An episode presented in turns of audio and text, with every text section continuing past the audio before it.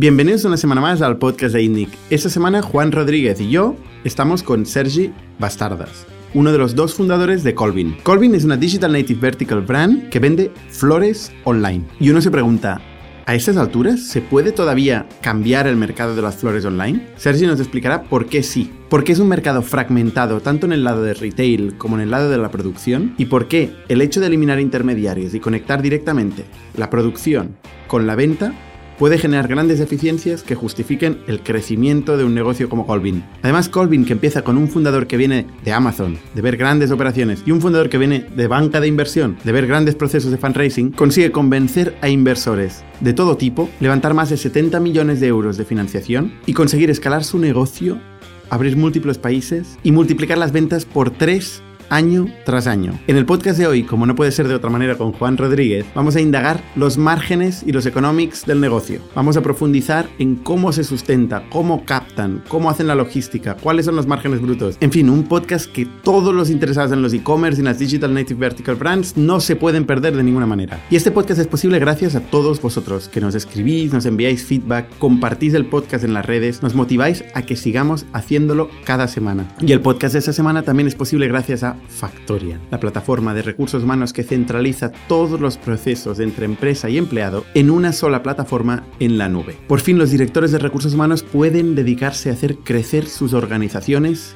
y no hacer papeleo. Muchísimas gracias a todos vosotros y a Factorial por hacer posible este podcast y sin más, os dejo con Colvin. Bienvenidos a las historias de Startups de ITNIC, un podcast donde hablamos de startups, negocio y tecnología. Bienvenidos una semana más al podcast de ITNIC. Yo soy Bernat Ferrero. Hoy estoy con Juan Rodríguez, CEO de Camalún. Hola, buenos ¿Qué tal, días. Juan? Y con Sergi Bastardas. Hola, buenos días. ¿Qué tal, Sergi? Encantado de estar aquí. Sergi es fundador de Colvin, ¿Correcto? una startup, un e-commerce eh, de Barcelona em, que ha crecido mucho, que ha estado en los medios últimamente porque ha levantado una ronda muy importante, Ujú. ¿no? De 45 millones. Sí, 45, sí. ¿De dólares o euros? Euros. Euros, ah, vale. Nosotros hemos publicado dólares. No, no. Depende del medio sale uno u otro, pero de momento euros. Em, y bueno, empezasteis en 2016 Sí. y básicamente vendéis flores. Sí. Entonces, empecemos por aquí, ¿no? ¿Qué- ¿Cuál es el pitch que hacéis? O sea- cuando, cuando explicáis vuestro proyecto. ¿cómo, ¿cómo lo explicáis? Resumiendo mucho y después entramos en detalle porque Sí. es un sector que no es, no es muy conocido, ¿no? Eh, nosotros lo que queremos es reimaginar cómo funciona la industria de floricultura. Floricultura empieza por flores y plantas y para hacerlo lo que estamos haciendo es crear el nuevo ecosistema digital para la industria, ¿vale? Entonces nosotros empezamos hace más o menos, como decías, 2016-2017, o sea, empezamos diciembre de 2016, con un modelo eh, e-commerce direct to consumer, ¿vale? Donde nosotros lo que hacíamos versus lo que hacía la industria era ir directamente al productor. Relacionándonos a través de sistemas digitales de compra para ofrecer al cliente final un producto más fresco, sin intermediarios, que durase semana más a mejor precio, ¿vale?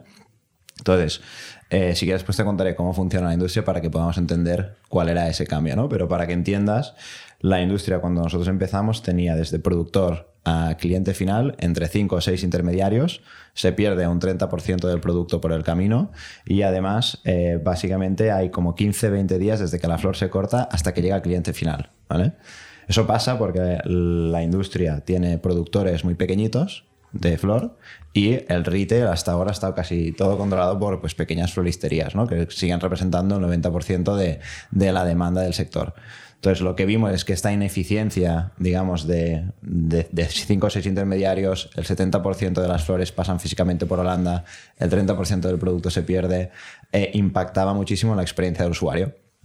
Y ahí decidimos lanzar pues Colvin con la ambición de cambiar el supply chain, ¿no? El cambiar la manera de que se transactan flores yendo directamente al productor y así ofrecer un mejor producto al cliente final. Colvin a lo largo de estos cuatro años ha evolucionado bastante, ¿no? No es solo ya un, un e-commerce direct to consumer, sino lo que estamos creando es un nuevo ecosistema digital para que las transacciones de compras de flores y plantas sean más eficientes, sea desde Colvin, hasta- eh, desde productor hasta el cliente final como hace Colvin, sea desde el productor hasta un distribuidor, de un distribuidor a una floristería. Así creando un nuevo ecosistema para la compra de flores y plantas. Suena importante, pero para entenderlo realmente en detalle, ¿no? Sí. Eh, ¿Qué diferencia había de Colvin con un Interflora o un Flora Queen, no sé qué puede haber por aquí, ¿no? Un, un e-commerce de flores que había existido hasta el momento. Sí. O sea, Flora Winnie, bueno, Interflora es una empresa que se creó hace 100, 100 años, ¿no? Empezó con, desde las floristerías. El cambio principal es, Interflora se creó como marketplace, ¿no? Yo creo que fue a lo mejor los, de los primeros marketplaces del mundo, es decir, cogía floristerías e intentaba intercambiar, pues si querías enviar un ramo a Madrid y eh, desde una floristería de Barcelona, se pasaba el pedido a la floristería de Madrid. Y este, esto se digitalizó, ¿no? Entonces, Interflora lo que hace básicamente es conectar floristerías con clientes finales. Lo que pasa en nuestro sector es que al final eh, las floristerías compran a través, como te decía, de 5 o 6 intermediarios, tienen poco stock, por lo cual es difícil que puedan tener todo el surtido de producto. Al comprar en 5 o 6 intermediarios los productos son más caros, eh, han pasado 15-20 días, por lo cual el producto dura menos. Entonces nuestro foco principal fue en cómo mejoramos la experiencia de compras flores. Básicamente, siendo un producto que tiene un componente emocional fuerte, ¿no? Para que entendáis, normalmente el 80% es gifting, entonces un componente emocional en- normalmente relevante porque envías no solo las flores, sino un mensaje. Y nosotros mejoramos la experiencia a través de un producto a mejor precio para que puedas comprar más frecuentemente, que dura bastante más, em, de mejor calidad y con una consistencia de servicio asegurando que el paquete llega y que es de lo que has comprado, ¿no? Que es algo que no pasaba en el sector. O sea, el primer Colvin tenía un producto más barato que la competencia. Sí, Esto era el primer Colvin, ¿eh? ¿Ya? sí, sí. ¿Tenéis más stock? ¿O más, o más catálogo, perdona? Mm, Teníamos eh, más catálogo y más tipos de productos. O sea, al final lo que nos permite, nosotros controlamos el supply chain directamente, podemos escoger el producto que queramos. Imagínate tener que ofrecer un producto a pequeñas unidades de supply como son las floristerías, ¿no? Pues había veces que no era posible ofrecer un catálogo muy extenso por su parte porque no puedes asegurar que todas las floristerías que hay en España pueden servirlo. Pero vosotros qué habéis eliminado? ¿El, el distribuidor? El- los cinco o seis intermediarios O sea, que hay... está el que fabrica la flor, sí, de el la flor productor, pasa a... el productor directamente con nosotros. O sea, vais de productor a floristería, No, de productor a nosotros, cliente final. O de productor directamente a cliente de final. productor a cliente final, vía vosotros o no. Correcto, sí. Pero también queréis ahora aportar una capa más y, y bajar al nivel de floristería, ¿o no? Lo que estamos haciendo ahora, que es lo que os contaba, al final nosotros lo que hemos hecho es digitalizar las relaciones de productor hacia nosotros y hacia el cliente, ¿vale? Para mejorar la experiencia de compra de flores a través de un producto de mejor calidad a mejor precio. Simplemente. Lo que hemos visto es que esa digitalización que nosotros hacíamos a través hacia nosotros, La podéis volcar la a la podíamos volcar al ecosistema, a la floristería o al distribuidor para ayudarles a que su manera de comprar y relacionarse fuese más eficiente. Porque en la floristería está el 90% del negocio todavía, me imagino. Sí, o sea, el sector se está digitalizando muy rápido y está forecasteado que sea un 30% del total retail en, en Europa en unos 5 años, pero de momento la mayoría de la demanda sigue yendo a través de floristería. Cuando hablas de digitalizar, hablas propiamente de la parte comercial, Sí, la compra. la compra. Pero ahora lo que estáis haciendo también es la gestión. ¿O no? ¿A qué te refieres con La gestión? gestión quiero decir eh, mapear el stock disponible directamente del productor y facilitarle al, al retailer, Sí. a la tienda, que pueda acceder a ese stock y comprarlo. Para que entendamos cómo compra el, el retailer, al final el retailer es una floristería que compra, que la- su opción de compra actual es ir al mercado en Mercabarna, por ejemplo, aquí en Barcelona, a las 5 de la mañana y compras flores. ¿vale? Entonces nosotros lo que estamos haciendo es poner todo el supply de flores y plantas en un sistema, o sea, un, en final un, le puedes llamar un B2B marketplace, un, un e-commerce que tiene como objetivo vender a floristerías en, en un punto, donde básicamente mejoramos el acceso que tiene la flor, tanto a nivel precio, tipos de referencias y disponibilidad. Y les damos acceso tanto a distribuidores como a, pro- a productores que nosotros en Colvin hemos utilizado o seguimos utilizando. Ah, Pero hasta ahora vuestra facturación ha venido de productor a cliente final, ¿no? Sí. Esto es, esto es la nueva, una estrategia más de crecimiento. entiendo. Correcto. Ah. Por- Una curiosidad, ¿por qué entrasteis en este sector? ¿Por- eh, ¿Conocíais las flores vosotros? o, o- o alguno de vosotros? ¿O es que analizando diferentes sectores y visteis que este sector eh, era muy propenso a eliminar alguna, alguna, alguna de, las, eh, de los puntos en la, en la- en la cadena de valor? ¿O cómo fue? fue de esas cosas que te pasan en la vida y que no sabes que van a significar algo a futuro, pero con, con Andrés, que es mi socio, teníamos, bueno, estudiamos juntos y en la universidad teníamos un pequeño negocio de venta de flores para San Jordi. O sea, al final todos conocemos San Jordi, normalmente el, quien vende flores no es el vendedor a- al uso, entonces normalmente tienen problemas de dónde puedo comprar flores, quién es mi proveedor, ¿no? Y vemos una oportunidad de montar un negocio para sacar pues, más dinero cuando éramos estudiantes en ese momento, que era de proveer a esas paraditas o esas tiendas que no compran normalmente flores con producto ya preparado. ¿vale? Para nuestra audiencia que no está en Cataluña, Sí. el día de Sant Jordi es un día donde se vende el 90% de las flores, de las rosas del año, Sí. ¿no? Es no una tanto, locura. pero es un día donde se venden miles y miles de rosas rojas. Sí. Se regala, eh, el hombre regala una rosa, la Exacto. mujer un libro, lo cual es Exacto. totalmente injusto Sí. y absurdo, pero es la tradición. es ¿no? un día bonito, pero sí. Es un día bonito. Es raro. Sí, sí. Vale, paréntesis. Y no importa. Ese fue el origen, ¿no? Y ese, más que el origen, ese fue la conexión con el sector. O sea, no fue el origen porque bueno, al final yo me fui a trabajar en Amazon tres años, mi socio trabajaba en banca de inversión tres años también. Y al cabo de, de ese tiempo siempre habíamos querido emprender, ¿no? Sabía, era el, el gusanillo emprendedor estaba, estaba dentro y volvimos a, a conectar dentro de una conversación, volviendo de hecho con AVE de Barcelona a Madrid.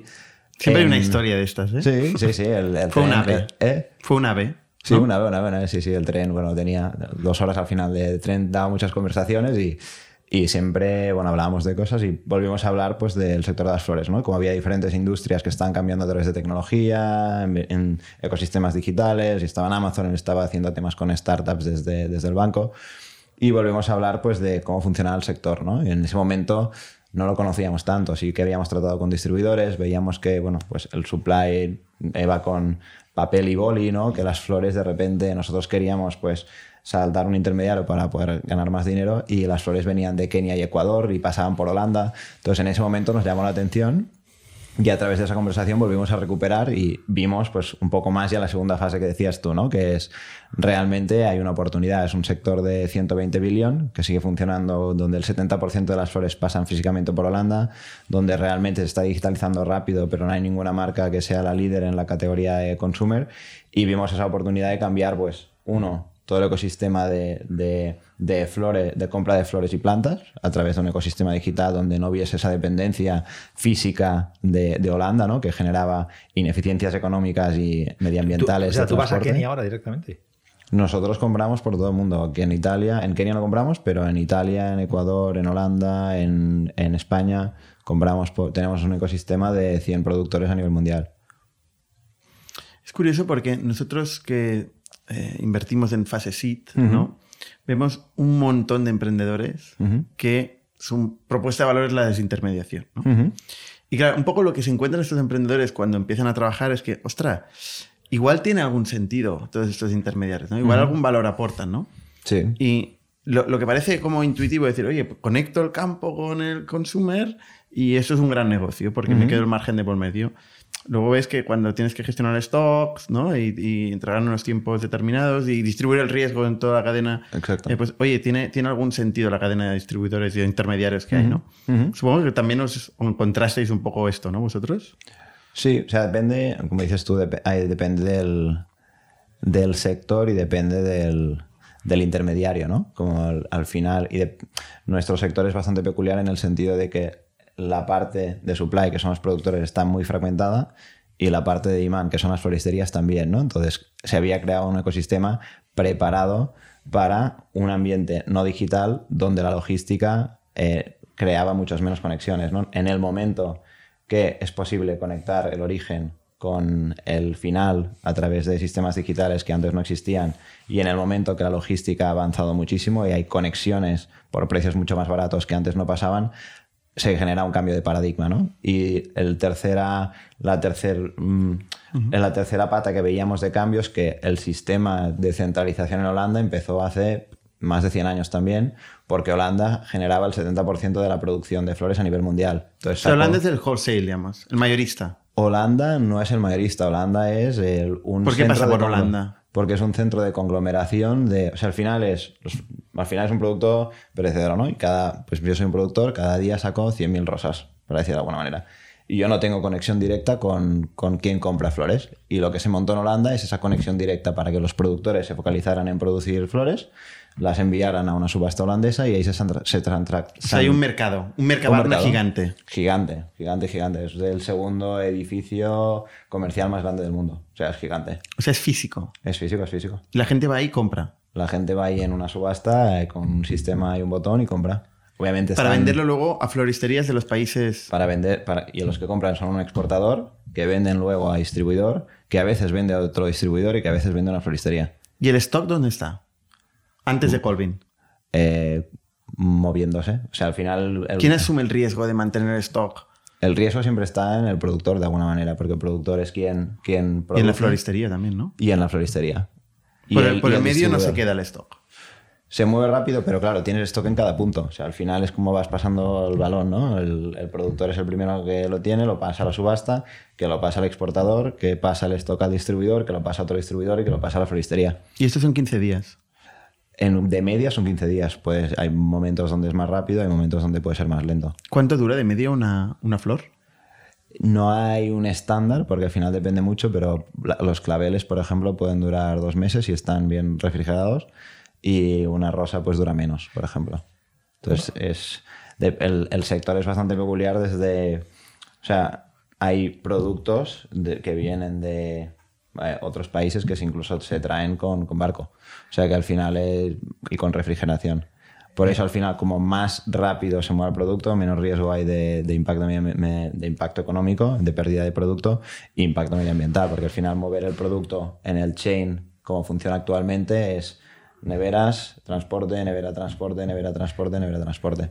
Entonces nosotros, nuestra visión de alguna manera es cambiar ese ecosistema para hacerlo más eficiente económicamente, para que las conexiones sean más directas, donde el productor gana más y el distribuidor compra más barato, y después más eficiente a nivel medioambiental, ¿no? que no tengas que tener tantos transportes como pasan ahora para mover una flor. O sea, elimi- eliminar Holanda. Perdón. No, no. sí. Sí. Básicamente sí, sí. eliminar Holanda, ¿no? Sí, sí. Vo- vo- Vosotros, o sea, esto es que me- vosotros empezaste ya eliminando Holanda, De- porque es, es comp- requiere, requiere Eliminar volumen, Holanda requiere también. logística. Exacto. ¿Dónde empieza el ¿Dó- negocio? dó- no? ¿Dónde empieza? Sí. Eliminar Holanda, pero como paréntesis también suena... No, no, pero Un saludo a nuestros compañeros el- holandeses. eliminar ese aglutinador de la producción, el primer gran mega, mega, mega mayorista, ¿no? El primer Sí. gran wholesaler que aglutina toda la producción, que es el que hace la primera entrada, ¿no? De, Sí. Por barcos, etcétera. O sea, Holanda, digamos que tampoco es en, en cómo eliminamos Holanda, ¿no? Más que eliminarlo, nos fuimos a un modelo alternativo que no dependía de Holanda. Obviamente al principio pues vendíamos varios miles de euros como cualquier startup que empieza y eliminar una empresa que mueve billions. eh, Quiero decir, mover, mover flores de Kenia a España requiere No, una logística, sí. Sí, requiere sí. unos costes, Claro. requieres un tamaño y una masa crítica. Nosotros empezamos comprando a productor eh, y empezamos comprando a productor, sobre todo europeo. Y ahí comprábamos en productores holandeses directamente, productores italianos, productores españoles, y lo hacíamos de manera directa. Al final ahí, y fue un reto del inicio, como, bien dices, donde nosotros obviamente íbamos al productor a explicarle pues, lo que queríamos hacer, ¿no? Y algunos eran más visionarios y querían formar parte, no de Colvin, porque nadie conocía a Colvin en ese momento, sino de hay alguien en el ecosistema digital montando algo. Sé que la digitalización es el futuro y eso lo, lo Ahora, el tú estás comprando a ese productor eh, europeo, Sí. imagínate que está en Holanda, y lo traes aquí a un centro de distribución que tienes que has montado Correcto. co- con cámaras frigoríficas. Es muy intensivo en capital, ¿no? Lo que estás haciendo. Porque además no tienes working capital, estás pagando. eh, Mm. hay, hay una diferencia entre. Tú pagas al contado, me imagino, al principio. Las no flores, pagas a ¿no? X días. Pagas- desde el principio consigues crédito, Sí. pero luego, claro, ahí tienes que manejar una cantidad de. Bueno, cobras, nosotros cobramos a momento de nuestros clientes y pagamos a. Pero ya tienes el producto estocado aquí. Es que tenéis- no tenemos mucho stock tampoco. Piensa que tenemos dos tres días de stock como máximo. Recibimos flores frecuentemente. O sea, compráis in time al No, productor. com- no compramos in time 100%, pero sí co- con un porcentaje de pedidos que ya tenemos hecho y un porcentaje de pedidos que están por hacer, pero que al final, si no rotan un día, rotan en los tres días siguientes. Entonces, nuestra rotación de stock y el producto son tres, cuatro días, tres días como máximo. ¿Cuántas referencias tenéis? En referencias únicas tendremos como unas 100. De stems, ¿eh? Después referencias en catálogo menos. Pero obviamente un ramo se compone de unas 5 o 6 referencias. Volviendo al, al principio, ¿no? Em, Vosotros vais al productor, que es alguien que tiene un campo, ¿no? Eh, Exacto. y vais ahí y le decís, oye, te voy a comprar directamente. Sí. Y él normalmente está vendiendo al ma- mega mayorista de Holanda, ¿no? Sí. ¿Entiendo? Vende directamente al, al mayorista de Holanda. En el gran porcentaje, sí. Y de golpe viene un tío y te, te compra un- un- nada, una porción pequeña de lo que él vende, ¿no? Sí. ¿Y juega a eso? Algunos no querían jugar y algunos sí. Obviamente ahora nuestro volumen sí nos permite jugar con muchos ya. Tampoco- ahora sí, ahora sí. El problema es cómo arranca este tipo de modelos. No, arrancar fue más complicado, obviamente, pero hubo productores pues, que confiaron en nosotros y tampoco al principio teníamos el 100% de la desintermediación, ¿no? Obviamente ahora sí, al principio hubo referencias que no, simplemente no tenía sentido desintermediar. Lo que, lo que las comprabais a Holanda. Que las comprábamos a través de un distribuidor que compraba a Holanda, sí. Un distribuidor local, ¿no? Sí, sí, sí. Una rellenar. floristería. No. No, no, no, Tanto no. no, no, no, distribuidores, distribuidores o algún export o exportadores holandeses. Eso sí también lo hacíamos, que compraba eh, directamente con el productor y lo que sí hacíamos con ellos era pactar que era producto que venía directo con una serie de días desde corte. Para nosotros lo importante al final, obviamente ahí nos dejábamos más margen, ganábamos menos dinero por, pa- por paquete que el de ahora, pero lo importante era la calidad en ese punto del tiempo. Entonces lo que asegurábamos con ellos es que venía de unos productores específicos, con unos estándares específicos, entre los cuales había estándares de calidad y estándares de días de corte, que era lo importante para nosotros. Al cliente final, ¿qué margen le estáis pasando de ventaja? O sea, ¿cu- ¿cuánto más barato es para el cliente final ir a Colvin en lugar de ir a la floristería de la esquina o en lugar de comprar con Flora Queen? Si lo miras a nivel, si si entras en las webs, más o menos vendemos un 40-50% más barato. ¿Sigue siendo así o esto era al principio? Sigue siendo así para la mayoría de competidores. Obviamente, pues hay. Tú puedes comprar seguramente en supermercado o en, un, en, una, en una gasolina de producto más barato. Lo que pasa que no es lo mismo producto, ¿no? Es un poco a veces la, la complejidad de comparación en el sector, pues como usuario a veces no tienes tanto conocimiento, ¿no? Si una vez compras el producto, lo ves y ves cómo dura, obviamente hay diferencia, pero hablábamos de Kenia. En Kenia no compramos porque normalmente Kenia, por ejemplo, tiene las referencias que se venden en supermercados, que son referencias más pequeñas, que duran menos, más baratas. Nosotros trabajamos con otra calidad. Cuando comparamos un nivel de experiencia eh, similar al nuestro, sigue siendo así. En, en Barcelona hay un retailer que es, mm, está muy verticalizado, que es bastante grande, pero supongo que está solo en Barcelona, que es Navarro, Sí. que tiene toda la cadena de valor integrada, ¿no? O sea, ellos son productores y tienen tiendas. Y tienen tiendas que además abren 24 horas, dan un servicio brutal, pero físico, no online. o, o sí, online, no lo sé. Algo online creo que tienen, sí. Eh, ellos han hecho esto, lo que pasa es que no digitalmente, ¿no? Y en una ubicación. Pero aún han ido más allá, ellos producen. Es un poco diferente, tampoco me gustaría hablar tanto en detalle de, de, de Floristerías Navarro, creo que o sea, obviamente es un negocio que lleva mucho tiempo y lo han hecho súper bien. Eh, no, todo lo que, no todo lo que tienen lo producen, sí que tienen una parte de, de producción local en el Maresma, no, obviamente no todo lo que venden lo producen porque hay una serie de referencias, ¿no? Entonces, tienen un modelo, diría, mixto entre lo que una parte que sí que es, oye, tengo producciones propias y me permito vender esas referencias, y una gran parte que siguen comprando al exterior. ¿Y ¿Os habéis planteado hacer producción? ¿O hay tanto no? Tanta Es que es- desintermediación no. Es que es otra cosa totalmente diferente. O sea, al final una cosa es vender online, entender al consumidor, generar tecnología, logística, y otra es, hay bastante te- tecnología y conocimiento en cómo crecer flores de manera eficiente, con buenas calidades, con unos costes controlados. No- o sea, si vas a un campo de, de flores aquí o en Holanda incluso son más impresionantes porque te- utilizan bastante tecnologías que es, es, otro, es otro paradigma. Entonces, obviamente no descartamos nada a largo plazo, pero de momento creemos que con los productores que trabajamos hacen un súper buen trabajo y no lo haríamos mejor. Volviendo al, a vuestro modelo de negocio y a la parte de captación de clientes, o sea, a donde empieza o donde acaba todo, ¿no? Yo creo donde empieza, pero Sí. ¿cómo captáis clientes vosotros? ¿Captáis clientes igual que lo hace la competencia? ¿Ya habéis sido también innovadores? ¿Los captáis de manera distinta? ¿Vuestra propuesta de valor está solamente basada en los ahorros de costes, en que tenéis un producto más fresco? Eh, ¿Tenéis una estrategia de SEO, de PPC? ¿Cuál es vuestra estrategia de captación?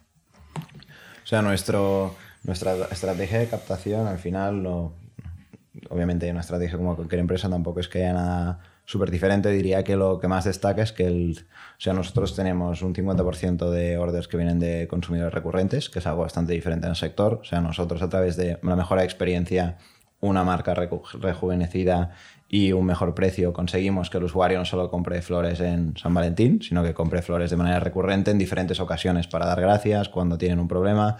Es una Colvin es casi casi como una manera de comunicar. ¿Hay mucha diferencia con respecto a otros? ¿Ese 50% es significativamente mucho mayor? Eh, es mayor. O sea, no tanto el 50%, porque el, el, porcentaje también depende de la madurez del negocio y de cuánto rápido sean captando nuevos usuarios, ¿no? Es un porcentaje que es un poco diferente, pero cuando miramos el número de pedidos que hace un consumidor a lo largo del tiempo, sí hay bastante diferencia. Eso es quizás porque el consumidor que va a Colbit es, más, es un consumidor más educado, o sea, un, más un, un, heavy user, y por eso busca más y cuando busca a alguien como vosotros, repite más, ¿no? Puede ser eso. Mm, nosotros enviamos una encuesta y les preguntábamos a usuarios si después de conocer Colvin compran más o no y el 95% nos decía que sí. Sí que creo que es una combinación, seguro que hay gente pues que al final es heavy user y nos compra a nosotros, pero sí que hay un factor del producto, marca y experiencia que nos lleva a que el cliente compre más. Está claro Y- que la, la experiencia en Colvin o sea, está curada. ¿no? Es, es una, el look and feel, la marca en general transmite una frescura, tú lo decías, ¿no? Sí, sí. Si tuvieras que intentar analizar el éxito de Colvin eh, en términos de operación y en términos de marketing, ¿qué crees que ha sido más importante? Mm. Es que diría que... O sea, diría operación. O sea, Operación. al final... Tú llevas la operación, ¿no? Pues si quieres hablamos de que lleva cada uno, pero no, no, no hay nada que ver ahí porque no solo, yo- no solo llevo la operación. Eh, pero el, o sea, te diría que al final la operación es lo que desbloquea dar una mejor experiencia. ¿no? Obviamente la marca nos ha ayudado y montar una marca sobre todo rejuvenecida, que trabaje bien el contenido, nos ha ayudado a captar usuarios, ¿no? Pero sobre todo, lo que os decía, el 50% de nuestros pedidos vienen de recurrentes y el 60% de lo que adquirimos es gente que viene a través de recomendación. O sea que realmente la experiencia de la cual la marca forma parte, ¿no? Porque al final la marca es para nosotros no es algo solo que es comunicación, sino la marca es toda la experiencia y cómo se nutre en los diferentes canales y la experiencia del usuario, nos lleva a que la gente nos recomiende. Entonces, si no tuviésemos ese des- desbloqueo del supply chain, realmente hubiésemos invertido en generar mejor experiencia, mejor precio que forma parte, no tendríamos esa recomendabilidad y esa recurrencia. Lo que estás diciendo es muy importante y sobre todo siempre se piensa que el e-commerce no tiene barreras de entrada, todo el mundo puede montar un e-commerce y cuando le preguntan a un emprendedor qué va a hacer de distinto, te dice, mi marca va a ser la hostia. Y dices, bueno, está muy bien, pero al final, al final de todo es catálogo, Sí, sí. ¿no? precio. Y servicio. Sí, sí, sí. Como el comercio de toda la vida. Total, O sea, ya, no, ya el e-commerce, el commerce, ¿no? Ujú. Total. O sea, creo que después hay, sí que hay diferentes modelos, ¿no? Y, yo creo que el el el e-commerce empezó con, con plataformas, eh, pues que vendían commodities, ¿no? De alguna manera entró, entró eh, posicionadas en SEO, ¿no? De alguna manera. Y es el Vending Machine Model, pues tener ahí un producto, posicionarte bien en SEO y avanzar. Llegó el SEM, llegó Amazon por el camino y creo que ahora sí que hay una parte que es el brand barra experience commerce, ¿no? O al final, siendo un- una plataforma direct to consumer, realmente es- tienes dos cosas para competir, una la marca y otro niveles de experiencia. Y niveles de experiencia depende mucho del modelo de negocio que puedas montar o cuánto, cuánta ventaja competitiva puedes tener ahí. Por suerte, en nuestro sector es difícil porque el supply chain es, es complicado de, de gestionar, ¿no? por lo cual nos ha costado más tiempo, pero a la vez te genera una ventaja competitiva tanto de precio, experiencia, en, en formato de calidad, que a lo mejor no existe en otros e-commerce. Cuanto más compleja es la operación, más importancia tiene la experiencia del usuario Exacto. y más difícil es copiarlo. Exacto. Y como decías tú, pues tienes eh, economías de escala que te dan ventajas competitivas, ¿no? De acceso a mejor producto, de acceso a más rotación, de acceso a mejores precios que no existían en otros sectores a lo mejor. O no de manera tan relevante. Por eso también te preguntamos cómo arrancaste, ¿no? Porque estas, estas economías de escala no las tienes cuando arrancas, ¿no? Sí. También el Why Now era un poco diferente, ¿no? O sea, hace, nosotros empezamos hace 4 o 5 años. No sé si empezáramos ahora, pues cómo sería. Pero, hace 4 o 5 años había Flora Queen, Sí. por ejemplo. Sí. Pero, de nuevo, el, mo- el modelo era diferente, que es un poco lo que te contaba antes. Sí, y, y que al final se traduce en, en- en precio. O sea, En- tenéis un precio más barato. Es Que se tradu- en se parte traduce- financiado por se el VC también, ¿no? se no, no, se traduce en experiencia. Al final, experien- parte de la experiencia es el precio, ¿no? Obviamente, si tú compras eh, esto por 60 y tienes un vaso mucho mejor por 60, pues seguramente te comprarás el vaso que es mucho mejor, ¿no? Entonces, precio es una parte de nuestro cambio, pero Sí. no es el único. O sea, es, el- es la experiencia en general que tiene el usuario. De nuevo, la calidad. O sea, cuando preguntamos a nuestros usuarios qué es lo mejor de Colvin o qué es lo que realmente se diferencia de Colvin, por qué compran en Colvin, no hablan, de precio. Obviamente es parte. Si les vendiésemos el mismo producto que vendimos por 20, por 60, seguramente nos dirían que no van a comprar. Seguro. Pero es calidad. O sea, sobre todo la diferencia es ¿Responden calidad, calidad? duración, consistencia de servicio, que siempre que con Colvin quedas bien, es que al final es gifting. Quieres quedar bien, sabes que vas a quedar bien. Pero eso no era así el primer día, ¿eh? ¿Eh? El primer día no era así. No me lo creo. Era así, sí. Sería el primer Obvia- negocio que arranca teniendo todo, todo bien. No, todo bien, ¿no? Obviamente no, no, los márgenes no eran los mismos, ¿no? Eh, o si había una serie de estándares que no eran los mismos. Pero obviamente gestionar, no es lo mismo gestionar ahora miles y miles de paquetes que gestionar cientos que gestionábamos en principio. Entonces ahí hacíamos excepciones. ¿Es, es Teníamos- un, es un negocio de buenos márgenes? Mm, sí, Tipo, ¿qué márgenes? Eh, no preguntes tanto. ¿eh? Pero estamos hablando de, de, no sé, entre el 15 y el 30 o el 50-60. Eh, no, más de 15 y 30, aquí me quedo. Más de Espera. 15 y 30. O sea, más de 30. Es que negocio, al final no es, es que no lo compraría un e-commerce, al final es- son nuevos modelos de alguna manera que llaman Digital Native Brands, que es un modelo integrado, es, es, es algo diferente a un e-commerce. ¿no? Un e-commerce al final lo que hace es coger un producto hecho ¿no? y eh, estocarlo y enviarlo. Nosotros no hacemos esto, nosotros vamos al productor, le compramos al final raw material ¿no? y nosotros gestionamos toda la producción en la capa de añadirle valor y enviarlo al cliente final. Obviamente es un producto, es seguramente más intensive en, en gestión de supply chain, por eso hemos invertido bastante en supply chain desde un punto de vista sobre todo de digitalización y de sistemas que nos permiten operar nuestro negocio. Eh, pero eso nos da obviamente pues mejores márgenes. Mientras, diferencia- mientras pagamos más al productor de lo que gana en la cadena tradicional. ¿eh? La diferencia entre un e-commerce, tal y como tú lo estás definiendo, y un digital native eh, vertical brand, que siempre digo virtual brand, no sé por qué, Sí. em, es que está más integrado el digital native vertical brand. Para mí, o sea, al final lo que- lo- una de las O grandes sea, uno- diferencias un- no es una. una diferencia es que uno levanta pasta y el otro ya no, porque se ha pasado como la moda del e-commerce. Eso está claro. No, no, no. Pero realmente, en esencia, ¿cuál es? hay varias cosas, ¿no? O sea, es que al final es un modelo totalmente, te diría totalmente diferente. O sea, una cosa es tener una marca que vive de un canal, de un canal di- digital, ¿no? Que puede ser, pues un e-commerce, puede ser una app, nosotros somos multichannel, y el otro es crear un canal para vender productos de terceros, ¿no? O sea, al final, nosotros como, eh, o sea, o las DMVBs, pues al final la- uno de los factores principales es el control de la experiencia en tu en diseño de producto, creación de producto y mm, integración de cadena de suministro que permite controlar la experiencia y permite tener mejores márgenes, los cuales después puedes invertir en marketing. ¿Otterbox era una DNVB o era un e-commerce? Era. Porque no- todavía no existía el concepto de DNVB. Yo diría que éramos un día en ¿Cuántas órdenes tenéis al día? No lo compartimos. Y la evolución en, en ventas, eh, para, tener- para hacernos un poco una idea del crecimiento, ¿no? O sea, Sí. eh, empezaste en 2016. ¿Cuánto- 2017, te diría. En 2017, ¿cuánto, cuánto vendisteis? Vendimos entre 500 y un millón. Vale. ¿Y en 2018? Hemos estado multiplicando por tres cada año. Yo he visto por ahí publicado que en 2019 vendisteis 4 millones En 2019 vendimos más de 4 millones, pero no está muy lejos. y en 2020 15 millones. Algo más de 15, pero no está muy lejos. Hay un offset respecto a lo que se ha publicado por ahí. Pero no está mal el crecimiento. Pero bueno, al final es lo que te decía, multiplicar por 3 sobre lo que te he dicho, al final llegas más o menos a números similares. Mm, Vale. ¿2021? ¿Por tres también? Por 3 también. ¿Sí? Entre 2 Cada y vez 3. más jodido, ¿eh? Entre 2 y Sí, sí, lo sabemos. Entre, entre 2 y 3, no te diré 3, entre 2 y 3, pero sí que queremos mantener niveles de crecimiento relevantes y creemos que podemos mantenerlos. O sea, la demanda está ahí, el sector está ahí, ¿no? Y creo que y obviamente es una combinación de crecimiento en mercados donde, se- donde estamos, en categorías donde está, en mercados nuevos, en categorías donde estamos y alguna categoría nueva. O ¿En qué, es la mer- en qué- combinación en qué de- mercado estáis ahora? Estamos en España, después nos fuimos a, a Italia, después nos fuimos a Portugal, que le llamamos y a Iberia, y el último que lanzamos es Alemania. Y en el último año y poco decidimos no expandirnos para, para ganar posiciones en los mercados que, que ya teníamos. Alemania dura, ¿eh? Alemania es divertido. Alemania es divertido. Cualquier emprendedor con el que hable, sea de donde sea, que no sea... Cicatrices de Alemania, ¿no? Sobre todo, todos tenemos. Esto- bien, el negocio funciona bien, ¿eh? pero obviamente es un mercado que es muy diferente a un España unitario. Es muy grande el mercado. Sí. ¿Qué estrategia estáis para captar clientes en Alemania? ¿Qué, qué- qué- qué habéis hecho?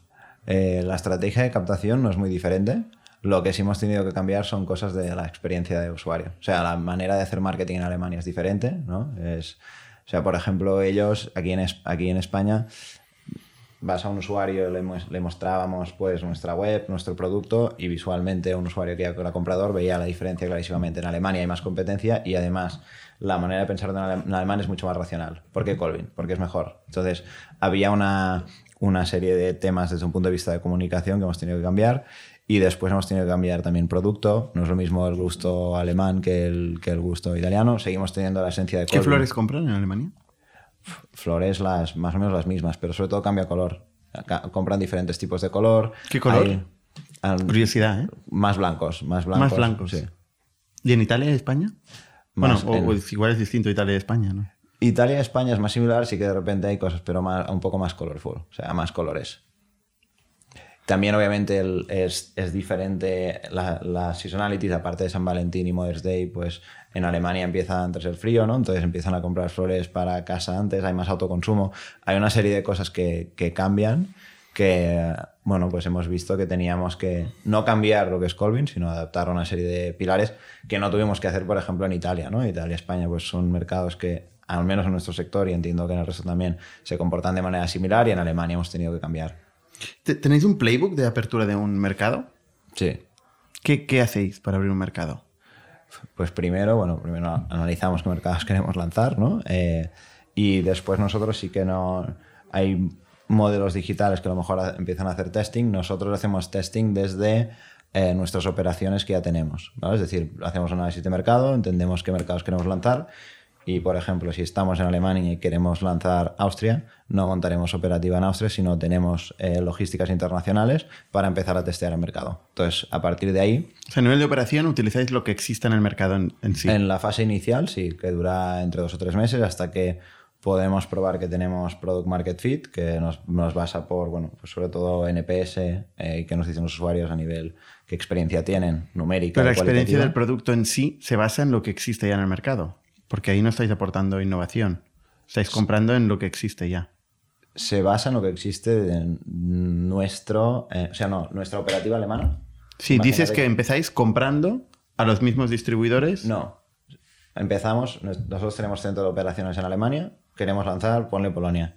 Lanzamos desde nuestra operativa alemana. Vale, vale, entiendo. O sea, es la experiencia Colvin, pero pues, Alema- eh, es- el centro de operaciones está en Pagáis el Berlín. viaje logístico, digamos. Sí, pero el centro de operaciones está en Berlín, realmente no cambia tanto de, de estar en Polonia, cambia por coste, etcétera, pero para lanzar el volumen que movemos es mucho más eficiente lanzar desde las operaciones que ya tenemos. Vale. Entonces empezamos a hacer dos tres, dos, tres meses de invertir en marketing y entender el mercado y entendemos dos cosas. O sea, al final, cuánto product market fit hay y versus cuánto tendremos que cambiar, ¿vale? Y ahora te contaré una experiencia que, que tuvimos. Y después a partir de ahí lo medimos pues por retención, NPS, costes de adquisición en diferentes canales que tenemos bastantes más controlados y a partir de esos dos, tres meses decidimos qué queremos hacer con el país. Si queremos seguir invirtiendo y expandiendo, que ha sido en la mayoría de casos, menos uno, y, eh, o si queremos eh, pues retirar de- del mercado e invertir el dinero que podríamos invertir en ese mercado en otro. ¿Qué mercado Y- no funcionó? Y después, perdona, montamos operativa local, ¿vale? A partir de esos tres meses ya tenemos cálculos de vol- volumen suficiente para empezar a montar operativa en el, en el país, ¿vale? Y el, el que no funcionó, más que que no funcionó, no vimos que invertir uno- un euro en ese país o invertirlo en otros que ya teníamos abiertos, tenía más sentido invertirlo en otros que teníamos abiertos. Fuimos a Holanda, eh, nos pusimos en el, en el corazón y bueno, no, es que fuese mal, pero sí que había una, o sea, el retorno de la inversión era, era peor y había una serie de cosas que teníamos que cambiar. Y creíamos que en ese punto del tiempo no estábamos preparados para cambiarlas. O no queríamos invertir para cambiarlas versus meter en... Estamos abriendo Alemania también en paralelo. Alemania estaba yendo mucho más rápido que lo que nos creció España o lo que creció Italia, así que decidimos coger los recursos que queríamos meter en Holanda y meterlos en Alemania. Entiendo que la evolución de los márgenes brutos depende de en qué estadio está el país, ¿no? Sí. Eh, o sea, cuando dices más del 30, eh, eso es España. Sí. En general, bueno, más del 30 en todos, pero en España más que el resto. Y en general, em, o sea, la rentabilidad, la rentabilidad es por país, tanto como dices, por margen bruto, por recomendabilidad. Obviamente no es lo mismo si tienes una base de usuarios o te conocen 100.000 personas que si te conocen 1.000, ¿no? Pues tienes mucho más retención, lo cual también te genera flujos de caja. Como si te conocen 100.000 personas que te recomiendan, no es lo mismo que si te re- recomiendan 1.000. Entonces, tanto el margen bruto como la eficiencia en marketing, eh, en- desde un punto de vista de P&L, no desde un punto de vista de CAC, es mucho mejor en los países que llevan tiempo. ¿Qué porcentaje de ventas eh, des- destina esa captación? Em, vertimos entre un... Depende del país, pero entre un 20 y 30% de marketing. ¿Cuál es vuestra AV, más o menos? ¿Podéis decirlo? Sí, eh, estamos en unos 36 euros más o menos. ¿Y qué peso tiene en, Cesta vuestro- media OV, para traducirlo un poco la- las siglas. Vale. en vuestros costes? Esto es precio de venta, en los costes para calcular márgenes. ¿Qué peso tiene el producto y qué peso tiene la logística? Pero me quieres calcular los márgenes, he dicho que no os lo quería decir. Aquí- Porque la logística será muy- tiene un peso muy grande en vuestro, vuestro negocio, ¿no? Lo tiene, sí, es parte importante. También porque nosotros, obviamente, no, no utilizamos el servicio económico básico, sino invertimos en servicios que igualmente no cobramos al cliente para dar un buen servicio, pero forma parte de, de la experiencia, ¿no? Nosotros, de alguna manera, metemos la logística como parte de lo que compras en Colvin. A lo mejor otros e-commerce intentan más separar, me compras un vaso y la logística es externa, pero es que para nosotros es muy importante. Entonces, sigue siendo externa, pero de alguna manera cogemos un poco más de, de ownership, si quieres, en- en- esa parte. ¿Contribuye o resta al margen bruto la logística? Depende del país ¿no? y de la fase. Bueno, depende, como obviamente nosotros no cobramos al cliente, entonces es un coste. Eh, sí que tenemos después servicios premium que puedes contratar, pero siempre van contra nuestro, nuestro margen. Vale. Y, y la parte de marketing, eh, que creo que es, es muy importante para, para vosotros también, ¿no? Creo que lo habéis hecho muy bien. Eh, ¿Vuestro canal estrella cuál sería? De adquisición. Empezamos, em, fue depende de la época. Nuestro canal, o sea, al final, en nuestro sector es muy importante search, ¿no? Porque al final la gente busca, pues busca comprar flores y hay un conversion rate bastante elevado. Y después nosotros lo que sí hemos hecho es invertir bastante en todo el ecosistema social, ¿no? O sea, como las nuevas marcas era un sector que estaba poco explotado, entonces ecosistema social sería entre organic social, pet social, influencer, sería el ecosistema donde nosotros hemos invertido más. Pero recientemente te diría que, de nuevo, cuando captamos volumen, el canal principal de captación es recomendación. recomendación y piensa que para mí, también para que os contaba, 80% es gifting. O sea que al final, imagínate que yo te regalo Colvin, no lo conoces, tienes una buena experiencia, hay un alto porcentaje que al cabo de seis meses se convierte en usuario. Entonces, eso principal es, o sea, asegurarse que eso pasa es nuestra estrategia de captación principal. Como compañía. Más del miras- 50% de nuevos clientes vienen de referral, vienen de recomendación. de recomendación. 50%, sí. Es muy, muy bestia. Bueno, ¿eh? lo que llamamos viralidad, que sería entre recomendación indirecta, que es que yo te regalo, te gusta la experiencia de compras, o recomendación directa, que es yo te digo, Bernat, eh, Colvin es la hostia, tienes que comprar. Eso también quiere decir que debe haber un nivel de disatisfacción en el mercado brutal. ¿eh? Sí. Ojo. O sea, no solamente que lo hacéis muy bien, también quiere decir que realmente el pain La que gente lo hace muy mal. Sí, de alguna manera, ¿no? Porque tiene que- es muy grande. ¿eh? O sea, para que. ¿Y aquí incluís también el tráfico de marca? ¿En No. este 50%? No, incluís el tráfico de marca. Esto viene atribuido por preguntarle al usuario cómo nos ha conocido. Sobre todo, obviamente después puedes, como sabes, pues puedes atribuir a las clics y a lo mejor después ha visto un anuncio de Facebook y ha entrado, ¿no? Pero cómo, o sea, sobre todo a los first touch que llamamos, que es cómo nos has conocido, sería ese 50. Y eso es en España. En otros es en mercados que estáis España, abriendo, claro. difícil tener este split. Bueno, lo que miramos es la tendencia creciente, pero obviamente si hace un mes que has abierto, eh, no, nadie te está recomendando, ¿no? Al final no. no ¿Cambia hay algo la captación entre España o Italia y Alemania, por ejemplo? ¿O no? Sí, hay canales que funcionan mejor, canales que funcionan peor. En Alemania es bastante importante el, el trust de lo que hemos visto, de lo que nos han contado otros competidores. Había incluso competidores, competidores, perdona, eh, compañías alemanas que, de otros sectores que nos contaban que hasta no haber invertido en, en su sector, porque era un poco diferente, pero en televisión varios millones no habían funcionado. Y después de invertir ahí varios millones, habían conseguido, es uno de los líderes y empresas que facturan muchos millones. Credibilidad, ¿no? Sí, credibilidad y trust en Alemania. ¿Y vosotros no habéis hecho medios todavía, televisión o algo así? Empezamos en el Día de la Madre el año pasado en Alemania a hacer medios de ¿Qué tal? televisión. ¿Os ha ayudado? ¿Notasteis algo? Sí, sí, notamos, notamos bastante. ¿Y en España no tiene sentido para vosotros? ¿Qué tenéis? En España hacemos. En ¿Hacéis España- medios? Sí, sí, en España solo nosotros, bueno, nuestro sector tiene una peculiaridad. eh, nosotros lo miramos como una oportunidad, que es que el San Valentín y el Día de la Madre, la relevancia de la categoría aumenta muchísimo. Entonces es un momento para tanto captación, pero también creación de marca, ¿no? Muy relevante y ahí invertimos a, a Perfunnel muy fuerte. ¿Y qué, qué hacéis de medios? De momento, eh, probar, varias cosas. Que hagamos, todo el ecosistema digital invertimos y después invertimos en televisión.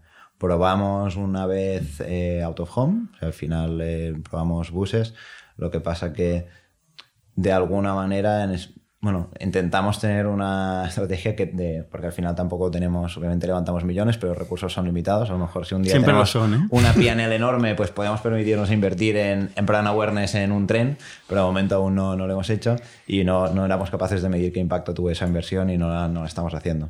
Pero conozco mucha eh, gente que ha hecho autobuses y nadie me ha dicho, hostia, no te ha cambiado tal. Yo imagino que es- ese tipo de cosas van en conjunto, ¿no? Sí. O sea, no puedes hacer una cosa e intentar medir los autobuses, qué Exacto. impacto han tenido, ¿no? Tienes que hacer ahí un, un salto al vacío. Ah. Tú con Telepizza, Nosotros usábamos, tele- televisión. televisión Sí, principalmente. sí, televisión fundamentalmente. También teníamos la suerte de que teníamos muchas tiendas, con lo cual la tienda también es una fuente. Teníamos muchos repartidores, más de 10.000. eh, En la calle En la siempre. calle, con la moto, eso también te ayuda mucho. Pero la televisión te pone en otro nivel.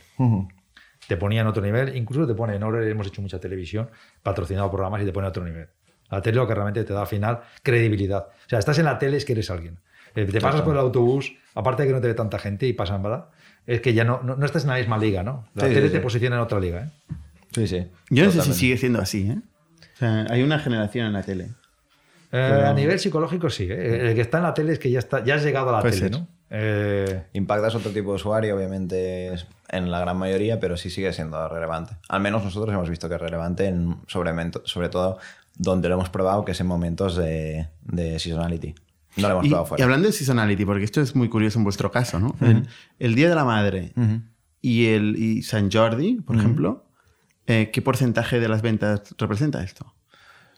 No tanto a nivel porcentaje, pero sí, ¿No? que, pero sí que es un día que un- de un día normal lo multiplicamos por, por 20. O sea que al final es un día bastante relevante. ¿Cómo lo gestionáis?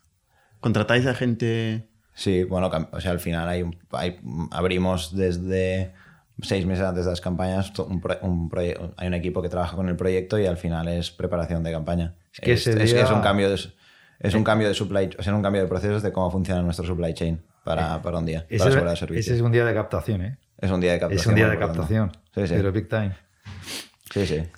Em, viendo vuestra evolución, me- me- veo una cosa que es curiosa, que es, eh, empezáis vendiendo consumo eh, con un tamaño de mercado que tal como lo describes, pues no hay techo, 100 billion, eh, y en un momento dado decidís empezar a enablear a las floristerías, que es un poco el player que reemplazáis.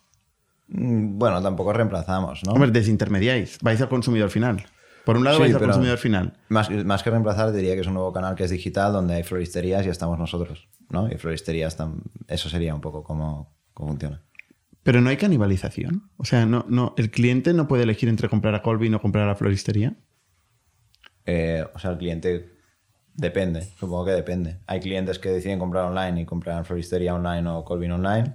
Hay clientes que deciden, pues, oye, co- quiero comprar en Colvin. ¿Pero o por qué? ¿Cuál es el criterio? Depende de. de comprar uno u otro.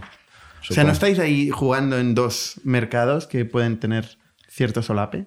No. Mm, o sea, depende de cómo lo, cómo lo mires. O sea, te pongo otro ejemplo, porque a lo mejor es, es diferente, ¿no? Pero al final, Amazon, ¿no? Amazon vende a... No estáis en Amazon vosotros. ¿eh? No. Pero Amazon vende cliente final y decide aumentar su selección metiendo sus competidores en el marketplace. O Amazon. Pero vende Amazon, ¿eh? Tú cuando, cuando vas a una floristería, ¿vende Colvin? Ahora mismo no. No. O sea, la experiencia no es Colvin. Tú vas a la, a la floristería como una capa de distribuidor, ¿correcto? Amazon no. Amazon llega a tu casa y es Amazon el que toca la puerta. Pero tú no me tocas la puerta como Colvin, sino que es un, otro- un- un intermediario que tú estás, estás reemplazando al distribuidor que tienen, eh, al que compraban, al mayorista que compraban en España, porque tú has sustituido otra parte de la, de la cadena de valor en la cual tal, ¿no? Pero eso es un ejemplo, por ejemplo. Sí. Y antes no era así, ahora es más así como. Pero ahí pierdes la experiencia, estás perdiendo la experiencia de Colvin. Es que son, pongamos otro ejemplo, Amazon con su negocio de retail o Amazon Web Services. Amazon coge una infraestructura de servicio a lo que pueden ser competidores, ¿no? De alguna manera nosotros es no, no lo que queremos, o sea, nuestra visión desde el inicio es reimaginar cómo funciona la industria de floricultura. Empezamos con un negocio direct to consumer, pero de nuevo, o sea, cuando nosotros empezamos, la idea era cambiar la esencia de cómo funciona la supply chain y cambiar ese ecosistema. De momento lo estamos tratando como temas separados. A largo plazo vemos sinergias entre ambos negocios. Como decía Juan, el mundo empieza en el consumidor y probablemente acaba en el consumidor. Entonces, si realmente el mercado es de 100 billion y podéis añadir eh, eficiencias en toda la cadena, ¿por qué no, eh, por ejemplo, crecer en retail? Si, se- o sea, si habéis llegado a un techo en la parte online en España y tal, No es el caso, ¿no? que no es el caso, ¿no? Entonces, ¿por qué, ¿cuál es la necesidad de, de- de montar otro negocio con otro cliente, que en este caso es la, la floristería con quien competís? O sea, ¿por qué no directamente crecer vuestro negocio B2C? Es que no es un tema de necesidad o no. Nosotros- o sea, lo que hemos visto al final, el negocio B2C es un negocio que es cash flow generative. Podríamos financiarlo en gran parte con rondas y una parte de, de financiación propia del cash flow generation. Si invertimos es para aumentar el crecimiento y aparte vimos una oportunidad en todo lo que es la parte de B2B. No, pero oportunidades hay mil. Si tú miras el mercado, a mí me pasa. Yo Sí, en, sí. Un, en un recorrido de mi casa Pero a- a, la oficina con- he, he visto mil oportunidades de, Pero de oportunidades que a, negocio. que a largo plazo tienen sinergias. No, no es que nos me- po- pongamos a vender calzoncillos porque sabemos crear marcas. es sino- otra oportunidad, ¿no? Ya que tengo cliente, le vendo los calzoncillos. Eso Podría mucha ser, gente lo hace. Podría ser, podría ser, pero no es el caso. O sea, no- lo que vemos es que realmente la esencia, lo, lo hablábamos antes, está en poder cambiar la cadena de suministro, empezar no solo con nuestro negocio de B2C, sino empezar con B2B, nos da a largo plazo una serie de sinergias que no voy a contar ahora, pero que al final tienen sentido y por eso empezamos Un tanto plan con secreto, B2B como hay un plan B2C. secreto ahí. No, ¿Habéis- tampoco es un plan secreto, pero... Volumen y tal. ¿Ha- ¿Habéis creado, ¿habéis creado tiendas propias o no? ¿Perdona? ¿Tenéis tiendas propias también físicas o no? ¿O no, no- eso no? Lanzamos una, pero más como testing de, de aprendizaje, de estar cerca de los consumidores, hacíamos research ahí, ¿Solo habéis a lanzado una? vender, sí. O sea, la única que he visto es la que habéis lanzado, que está al lado de Sí. mi casa. Sí, es verdad. Era porque como vi eso pensaba que habría. Solo hay una. No, no, eh, testeamos Vale, una y fue una, fue una- O sea, sí que tenemos. Sin, o sea, tenemos una cultura de innovación en la compañía. De teste- o sea, obviamente no testearlo todo, pero es testear una serie de cosas que nos permitan avanzar más rápido en crecimiento y hacer nuestra visión. Y eso fue una de las cosas que en ese punto probamos, funcionaba bien, pero decidimos que no era una cosa que queríamos seguir invirtiendo. Ok. Hay, hay varias marcas digitales que empiezan a empezar digitales y que ahora son. Sí. offline también. Ahí, ahí, ahí. Sí, sí. Pues es caro y duro de narices, ¿no? Sí, no es nuestra visión de momento. O sea, creo que cada- depende un poco de cada marca, depende un poco de, de cada estrategia y de cada industria y, y- y sector, ¿no? Pero en nuestro, en nuestro momento, obviamente, como dices tú, oportunidades de crecimiento, pues seguramente hay varias. En ese momento creemos que con lo que estamos haciendo tenemos suficiente. Ahora, parecería que la oportunidad de crecimiento más clara es la de abrir mercados, ¿no? ¿Qué, qué mercados tenéis planeados abrir en, en los próximos 12 meses? El que hemos confirmado y comunicado, que puedo contar, es Francia, que es uno de los mercados que queremos entrar. En el Es un muy resto buen está- mercado Francia, yo creo, para el e-commerce. Sí. O sea, antes de que ningún otro país de Europa estuviera comprando en e-commerce, ellos ya vendían por correspondencia. O sea, es muy maduro en cuanto a e-commerce. Nuestro sector es de los mercados que com- se compra más digitalmente, o sea que es... Y en consumo per cápita también es de los que consumen más per cápita flores. De hecho, es de los países que tiene más floristerías por metro cuadrado en Europa. Es, cu- es curioso. Sí, sí. No, el- el- el- el- igual en lo más duro que es Francia es en la parte laboral, la gestión y la regulación laboral, que es donde estamos nosotros desde Factorial. Bien, ya nos ayudaréis. Estamos sudando sangre, pero, pero es una oportunidad también eh, brutal. ¿eh? Francia en general es un muy, muy buen mercado.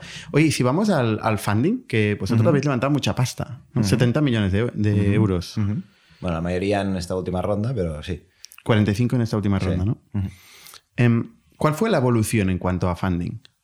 Primero, de los dos socios, ¿quién lleva la parte de fundraising principalmente? Ah, Andrés, principalmente. Andrés. Él venía de banca de inversión. Sí. Sí, que obviamente, como sabes, pues llega un punto que ya estás bastante involucrados los dos, pero ella es quien lidera toda esta parte. ¿Y cómo fue la evolución? ¿Empezasteis con, con Samaipata? Empezamos, no, empezamos, o sea, nosotros empezamos con una ronda de FF, de, o sea, Friends, Family Fools, más Friends y Fools que, que Family, eh, y ahí levantamos en total, bueno, fu- fue bastante una parte de las porque decidimos saltar rápido, ¿no? Nosotros teníamos una idea, fuimos a hablar con gente y en dos semanas teníamos tres veces lo que queríamos levantar, ¿no? Entonces dijimos, hostia, De pues- amigos. O sea, tenéis amigos ricos. no, de, de- sobre todo jefes en ese punto de tiempo. Gente que había trabajado, o sea, que habíamos trabajado para ellos, no tanto, no tanto amigos amigos. De Amazon. Eh, de todas partes, de Amazon, Google, de banca de inversión, había de varios sitios y amigos, o sea, compañeros de trabajo, amigos suyos, fue más la, la fase inicial. Pues tú en Amazon, ¿qué hacías? Yo en Amazon empecé cuando Amazon llevaba un año en España. Así que primero estuve en Marketplace y después en Retail. Empecé que éramos 50 y después la, 1000, cuando me fui éramos 1000. O sea, sea fue hiring, un poco, hacías hiring. Fue un poco jungla y hacía de todo, sobre todo focalizado en crecimiento. Pero primero en Marketplace y después en Retail. Una época ¿Pero más en la parte de operación o de marketing? No, de, de growth en general. Hacíamos de todo, todo, desde sales hasta producto, hasta category management. O sea, Operaciones no, linkado a operaciones no. Obviamente trabajamos con los equipos de operations, pero era más growth en general, desde todo. Desde montar equipos de ventas, a lanzar productos nuevos, a lanzar categorías.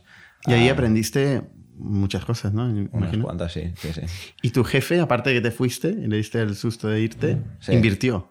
Mi ex jefe. El jefe directo en ese momento no se lo conté tan rápido. Mi ex jefe nos llevamos muy bien, el primer jefe que tuve, y si se lo conté, invirtió. ¿Y luego ya sí que fuisteis a, a Samaipata o...? Luego, obviamente, lanzamos y al cabo de, tres meses la atracción era bastante buena y queríamos pues acelerar dos cosas, una de crecimiento y dos, queríamos internalizar el equipo técnico. Habíamos lanzado un primer MVP con una agencia que habíamos, con un WooCommerce, ¿no? De alguna manera, y veíamos que había bastante relevancia de inversión, sobre todo para escalar la parte operativa, cuando si, empezamos a escalar rápido, y después frontend, o sea, sabíamos que crear una experiencia custom buena a nivel digital era relevante para el crecimiento. Y ahí, eh, con esto, pues vimos diferentes posibilidades, entre las cuales Samaipata, que invertía en empresas que a lo mejor llevan un poco más de tiempo, pero decidió invertir cuando llevábamos unos cuatro meses.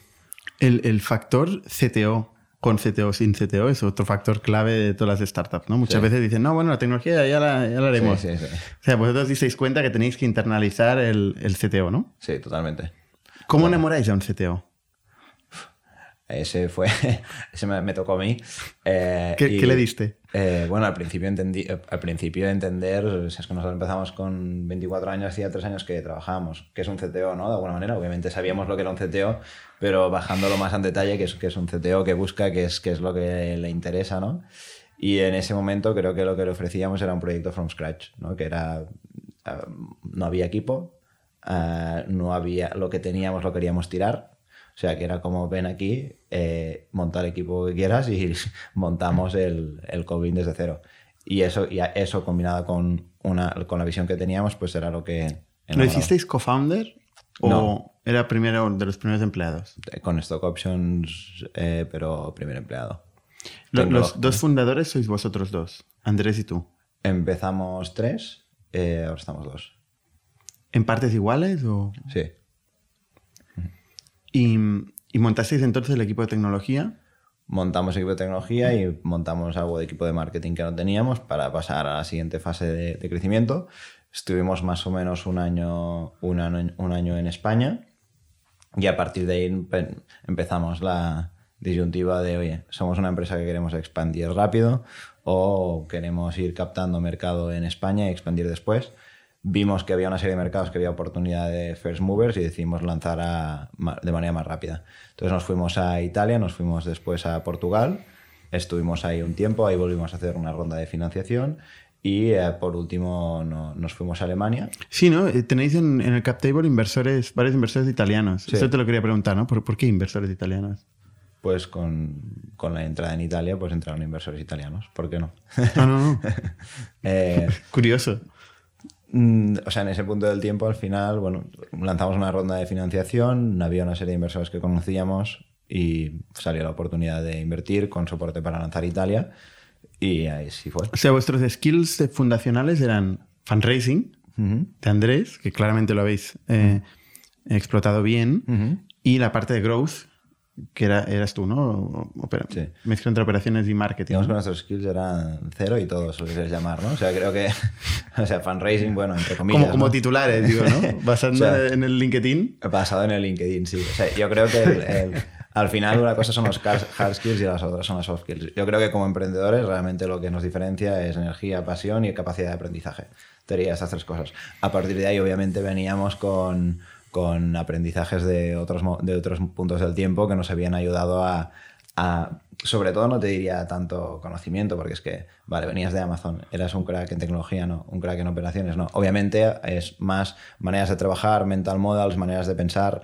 Creo que eso es lo que realmente nos puede diferenciar y, y tanto Andrés como yo somos muy esponjas. O sea, cualquier cosa aprendemos muy rápido y eso nos ayuda pues, a seguir llevando la compañía a cada siguiente stage. Anda que no pusisteis en el deck en la experiencia en Amazon. Eso sí, obviamente. Ah. Sí, eso sí. El sello, el sello de la credibilidad, ¿no? Oye, y luego viendo el cap table, eh, veo Farfetch y Globo. Bueno, Eh. viendo el cap table, viendo Crunchbase, el cap table no lo he visto. No sé quién ha puesto esto, pero eh, no. No. No. Ah, ¿no? No, no. O sea, ¿no tenéis una relación de inversión con ninguno de estos dos? No. Hostia, qué crash veis. Pues vaya, vaya. No. Pero con Globo sí que habéis hecho cosas. Con Globo nos llevamos muy bien y, y hemos hecho cosas, pero... Cervezas. Cervezas, no. sí, estamos en colaboraciones para, pero más de Delivery, de negocio, no, no financieras. Ah, vale. O sea, sí que se pueden comprar en Globo, ¿no? Sí, sí, sí, exacto. Colvin. Sí, sí, recientemente sí. ¿Y este deal? ¿Qué tal? Acaba de empezar. Cu- ¿Cuál es el objetivo del deal? Mm, Pues para más, ellos están expandiendo categorías, ¿no? De alguna manera, y nosotros es un, un canal incremental donde poder darnos a conocer, donde dar a conocer nuestra experiencia, que sabemos que además nos lleva a viralidad y a conocimiento. Entonces, la idea es juntos montar una, una categoría que ahora mismo no existe en su plataforma. Y sí, es curioso estas colaboraciones, ¿no? Porque si ellos lo petan, van a montar una dark store de flores en algún momento. Eh, si vosotros lo petáis, vais a montar, no sé si vais a montar un delivery, porque esto sí que. Complicado. en real, en same day o, Mm. o entrega en una hora, no sé si lo vais a montar. Yo es- creo que de nuevo cada uno tiene su expertise, lo mismo lo, lo que decíamos de productores, ¿no? Eh, no es fácil, o sea, operar la categoría de flowers no es fácil. Y Sí, sí, pero bueno, hace cuatro años vosotros no sabíais nada de flores. Es que obviamente todo el mundo puede hacer todo, ¿no? Pero al final, eh, de alguna manera, es donde está focalizado cada equipo. Lo mismo Amazon podría entrar en flowers y hacerlo, o podría entrar en fashion de otra manera, seguramente. Eh, pero no es tan sencillo como suena, ¿no? Y tienes que meter los recursos, tienes que aprender de ello, tienes que meter la inversión, ¿no? O sea, hay costes de oportunidad si empiezas algo desde scratch versus otras empresas que llevan tiempo haciéndolo. ¿Podríamos montar Dastors? Sí, también. Pero al final creo que ellos tienen unas capabilities que lo están montando bien. También he visto un fondo de Actec francés, ¿puede ser? ¿Quién es? Eh, es que no me lo he apuntado. no sé, pero especializado en agricultura. Ah, Actec, sí, sí, Capagro. Sí, Eso. sí.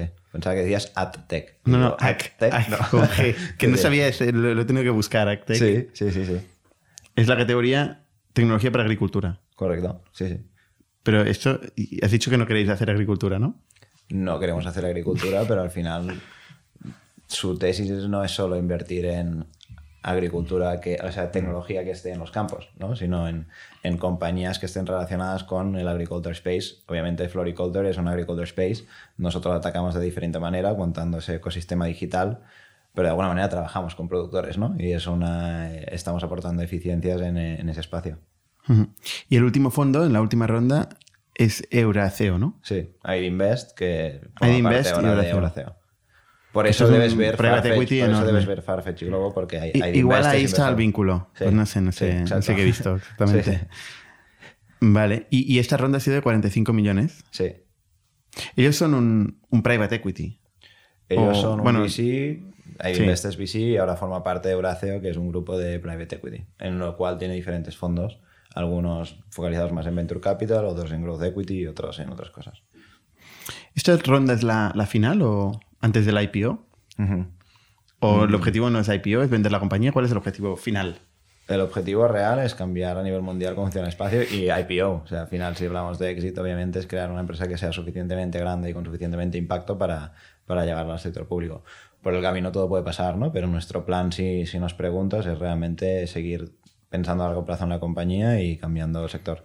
¿Diversificar línea de producto? O sea, aparte de flores, ¿plantas hacéis? También, ¿no? Sí, sí. Flores y plantas. Eh, ¿Es muy distinto plantas de flores? Eh, es, te diría, menos, es menos perecedero. Es el factor más distinto, el resto es muy similar. Al final el chain sigue siendo lo mismo, hay centralización en Holanda, al final hay productores de plantas dis- distribuidos en el, en el mundo y el sector puede ser más eficiente también a nivel medioambiental y a nivel económico y a, a través de la capa de desintermediación. El componente principal es que no es tan perecedero. Pero, pero ahora imagino que el 80% de las ventas son flores, ¿no? Sí, sí, sí.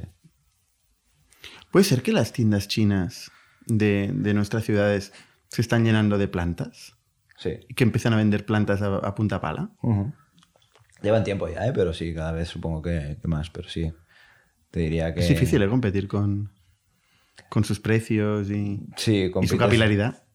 compites de manera, de manera diferente, ¿no? O sea, al final, nuestra propuesta de valor en plantas, sobre todo, es que es muy similar a flores. Al final es calidad, garantías, eh, productos exclusivos que no encuentras en, en, en flores es más una capa de diseño, de producto diferente. En plantas es plantas que son más difíciles de encontrar en el, en el chino de la esquina, si le quieres llamar. Pero obviamente no esperamos quedarnos el 100% del mercado, ¿no? O sea, Bueno, por esperarlo. sí, pero sería utópico, no pasará, ¿no? Que es que 100% de market share no va a pasar. 100 y pico billion en ventas. Ujú, Exacto, exacto. No, no, no, no es, no es fácil, seguramente.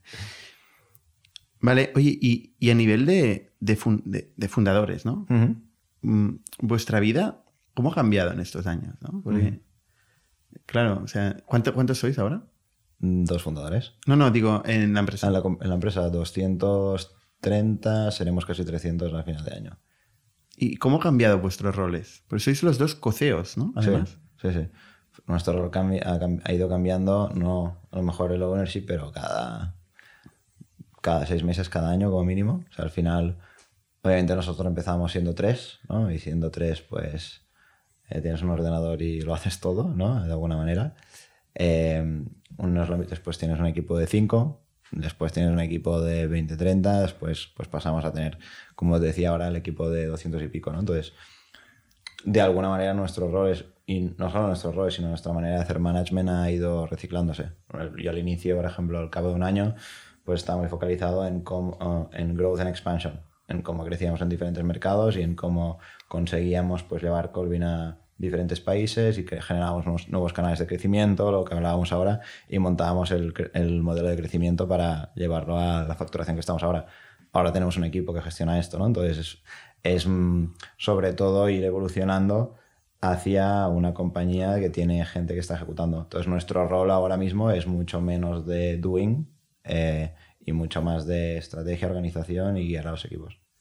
Eso ha sido un poco como, como el gran cambio de pasar de, en cuatro años de estar con un ordenador haciendo casi copywriting, ¿no? A estar pues liderando una compañía. no casi, o sea, haciendo todo el Sí, copyright claro. el primer Sí, día seguro. sí, casi. ¿De dónde habéis sacado este conocimiento de management? ¿Cómo habéis aprendido? ¿Una referencia? ¿El board? No, o sea, ha habido bastante learning by doing, por eso te decía esponja, y desde hace u- un año así activamos un, un programa de coaching para todos los eh, el leadership de la compañía que le llamamos. Entonces nosotros estamos incluidos, la verdad que pues muy bien.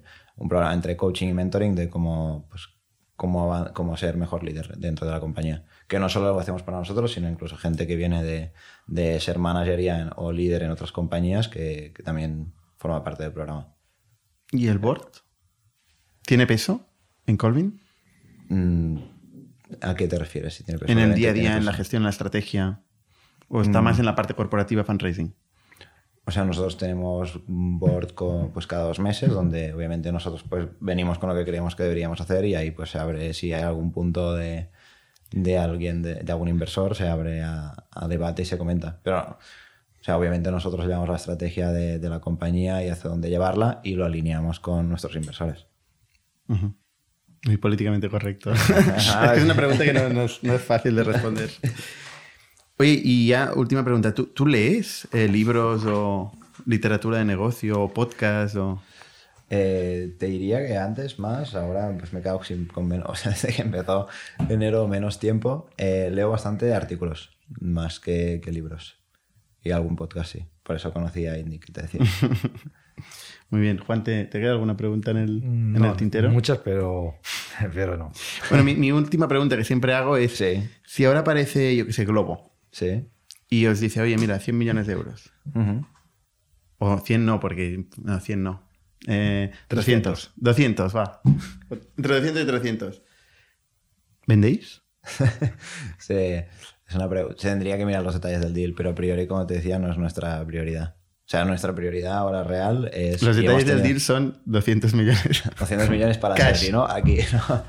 Eh, nuestra idea no es vender. O sea, hemos, eh, ha habido en el camino pues, oportunidades que podríamos haber explorado y hemos decidido no, no explorarlas ni abrir puertas. creemos que la compañía realmente tiene aún muchísimo camino por recorrer en crecimiento y, y nos gusta lo que hacemos. O sea, creo que también es una parte importante, ¿no? Al final solo se vive una vez y no es solo un tema de recorrido o retorno en unos años, sino si te gusta lo que haces o no. Y nos gusta. Entonces, de momento no, no, es una opción. Oye, pues muchas gracias por compartir la experiencia de Colvin, que es espectacular. Gracias y estoy seguro que muchos emprendedores quieren hacer un negocio parecido, o sea, les servirá muchísimo. Muchas gracias a vosotros Gracias. por estar aquí. Hasta la semana que viene. Somos un ecosistema de startups tech de Barcelona, creadores de Camalún, Kipu y Factorial, entre otras. Ofrecemos más de 5.000 metros cuadrados de coworking a startups y organizamos eventos diarios para discutir negocio y tecnología hasta la saciedad. Desde ITNIC Fund invertimos en equipos con capacidad de construir grandes productos y negocios. ¡Te esperamos!